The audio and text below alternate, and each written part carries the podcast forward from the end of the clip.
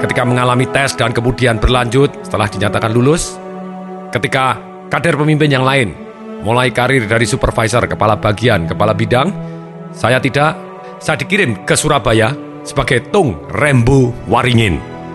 Kenapa Rembu? Karena tanpa jabatan, tanpa kewenangan, missing in action juga tidak diakui, seorang diri untuk membetulkan cabang di Surabaya yang termasuk cabang paling besar di Indonesia.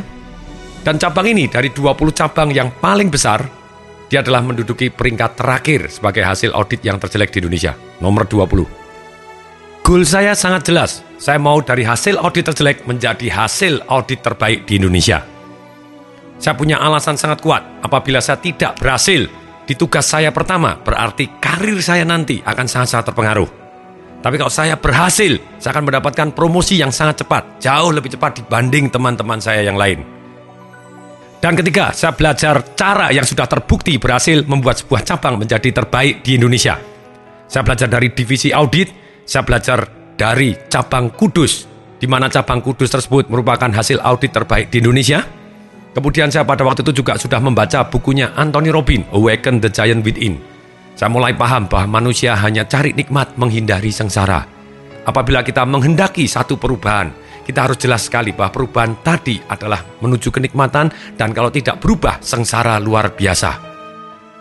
Pada waktu itu saya ditargetkan untuk menyelesaikan 22 cabang pembantu, supaya dari hasil audit terjelek bisa menjadi lebih baik, tapi goal saya jelas menjadi yang terbaik, dan saya sudah belajar ilmunya dari orang-orang yang terbaik. Ternyata hanya dalam waktu 4 bulan, hasil audit dari nomor 20 seketika menjadi nomor 1 di Indonesia.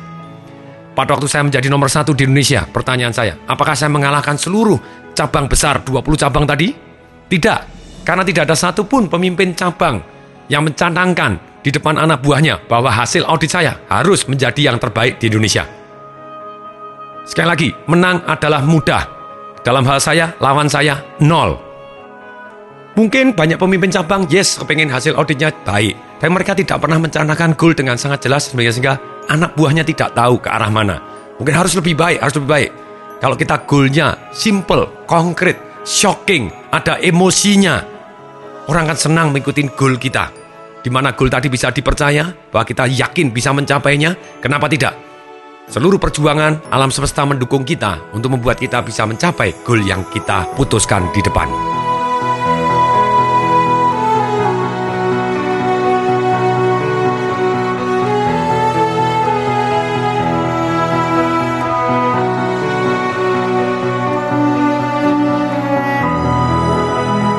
Beberapa waktu yang lalu, saya ketemu presiden direktur dari sebuah media yang sangat besar di Indonesia.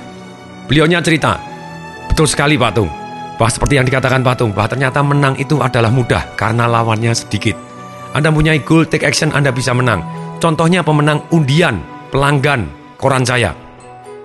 Waktu saya kasih undian berhadiah Honda Jazz untuk para pelanggan, ternyata dari sekian ratus ribu pelanggan saya, hanya yang mengirim hanya 500 orang. Dan 500 orang pun ada satu orang yang mengirim 10 kali. Akibatnya orang ini yang menang Honda Jazz. Bisa jadi seperti yang dikatakan Pak Tung, bahwa orang ini sudah punya goal, kepingin jadi pemenang Honda Jazz-nya. Kemudian yang kedua, dia punya alasan sangat kuat untuk memiliki Honda Jazz-nya. Yang ketiga, dia belajar dan melakukan yang lebih baik dibanding orang yang lain, yaitu dia kirim lebih banyak. Akhirnya dialah pemenangnya. Jadi saya setuju sekali Pak Tung, bahwa menang itu seringkali mudah karena lawannya sedikit. Kemudian contoh berikutnya lagi, pada waktu pemilihan ketua Asosiasi Manajer Indonesia di Malang. Waktu itu saya terpilih. Kenapa terpilih? Karena yang mencalonkan hanya satu. Mau tidak mau saya menang. Apakah saya mengalahkan 400 orang? Tidak, lawan saya 0. Berikutnya ketika saya pindah ke Jakarta, dalam waktu 6 bulan saya aktif di Asosiasi Manajer Indonesia di Jakarta. Kemudian ada pemilihan ketua umum untuk Asosiasi Manajer Indonesia cabang DKI Jakarta. Apakah ketika saya menang saya mengalahkan 3.000 anggotanya? Tidak. Saya hanya mengalahkan satu orang saja, karena calonnya hanya ada 2. Dan kemudian katanya pada waktu pemilihan langsung, ternyata saya hanya menang 2 suara. Berarti itu pun karena saya nyoblos diri saya sendiri. Kalau saya nyoblos dia, berarti hasilnya draw. Sekali lagi saya garis bawahi, seringkali menang adalah mudah.